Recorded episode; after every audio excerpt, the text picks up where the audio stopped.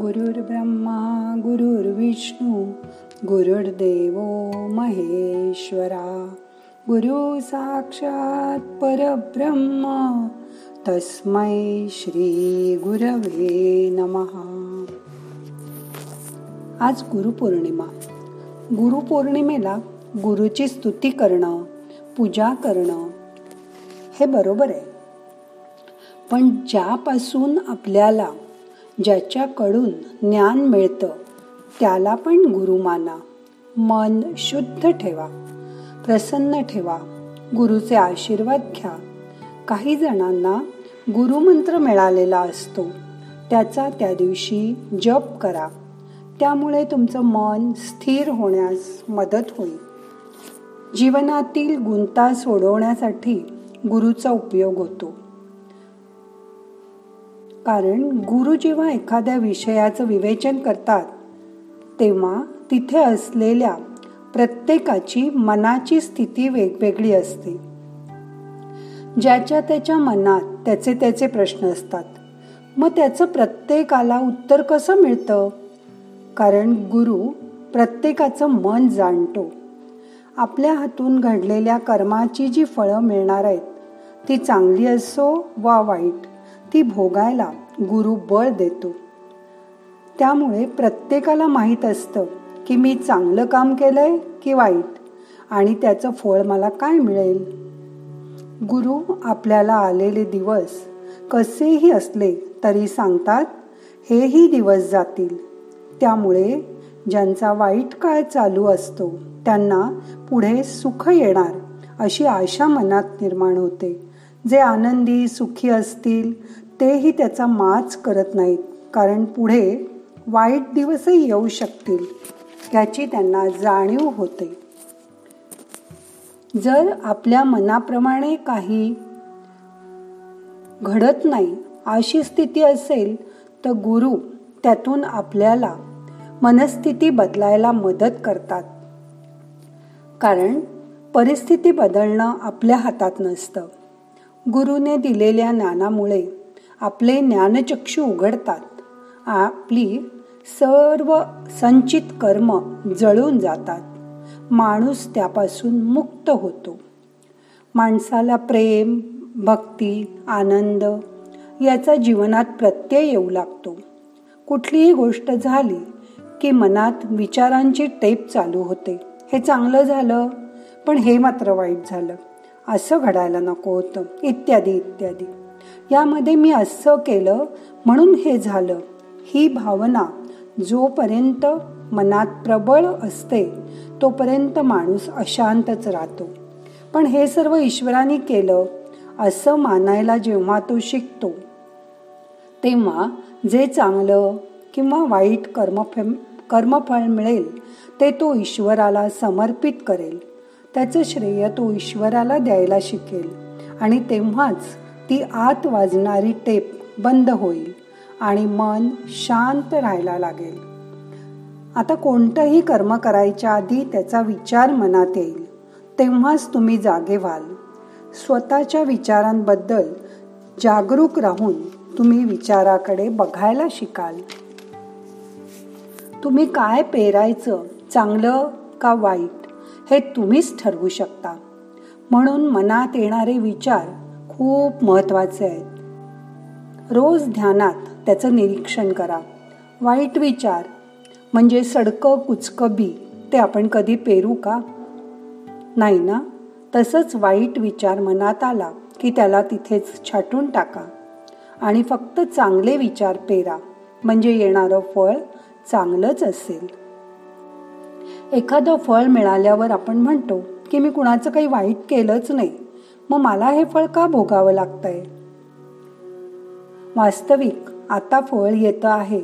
याचा अर्थ आपणच कधीतरी त्याचं बीज टाकलं होतं व आता ते विसरून पण गेलो. ते कदाचित अज्ञानाने सुद्धा घडलं असेल पण ते त्याचं फळ तर देणारच ना. म्हणून सकाळपासून रात्रीपर्यंत आपल्या मनात जे विचार येतील त्याचं फळ आपल्याला मिळतंच. आज ना उद्या. हे लक्षात ठेवा.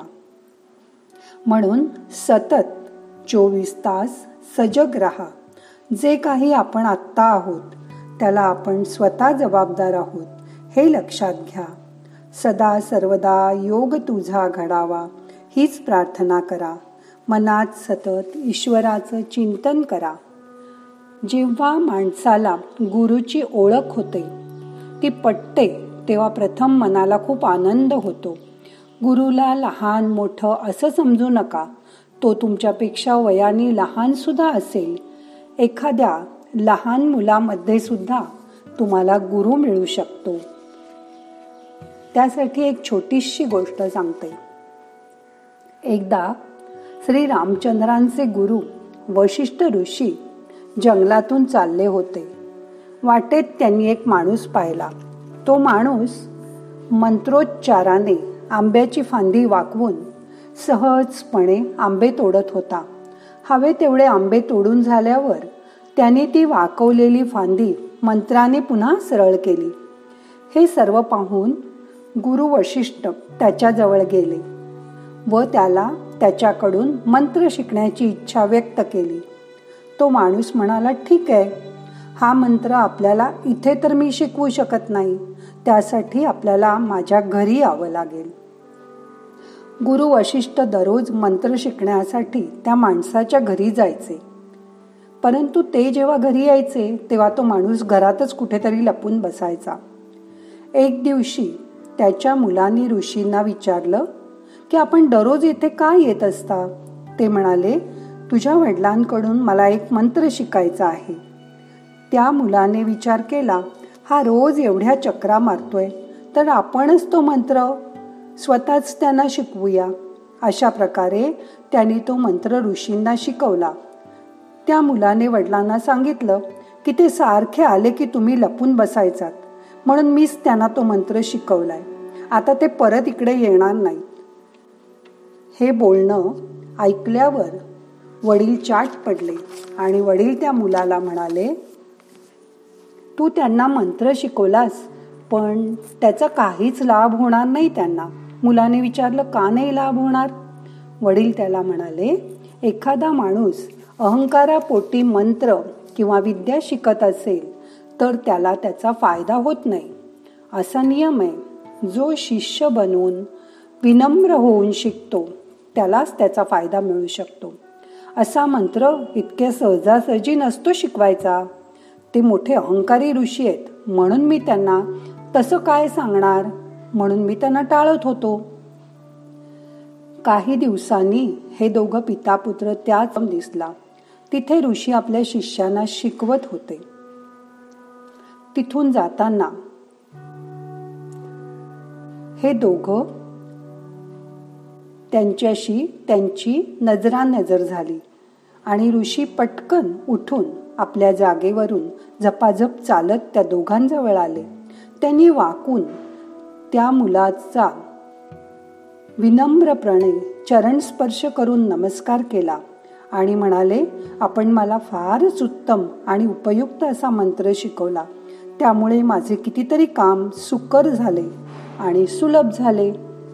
हे पाहून मुलाचे वडील आश्चर्यचकित झाले आणि म्हणाले अरे यांचा मंत्र तर सफल झालाय. तेव्हा मुलगा त्यांना म्हणाला पिताश्री जे स्वतः गुरु आहेत त्यांना शिष्य कसा असावा हे निश्चितच माहीत असणार ना?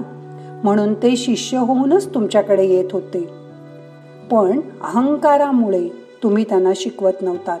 अहंकार नष्ट झाल्याशिवाय खरं ज्ञान मिळत नाही व ते नष्ट करायला खऱ्याच गुरुची आवश्यकता असते. बरोबर ना? मग आता तुम्ही पण अहंकार करू नका. स्वतःच्या गुरुची आज आठवण करा. मनातल्या मनात त्यांना नमस्कार करा. आणि गुरु ज्ञानाबद्दल त्यांना स्वतःच्या मनाने आदर द्या मान सन्मान द्या. आणि गुरुला वंदन करा. आता यानंतर आपण पुढे दहा मिनटं ध्यान करूया. ध्यान करण्यासाठी शांत बसा. डोळे अलगत मिटून घ्या. हाताची ध्यान मुद्रा करा. पाठीचा कणा ताट ठेवा. मन शांत करा. मोठा श्वास घ्या. सोडून द्या. आपण कोण आहोत? कुठे बसलोय? काय करतोय? हे विसरायचा प्रयत्न करा. मनामध्ये तुमच्या गुरुची मूर्ती आणा. त्याचं मनात ध्यान करा. आणि दहा मिनटं शांत बसा. नाहम करता हरिक करता हरिक करता हि केवलम. ओम शांती शांती शांती.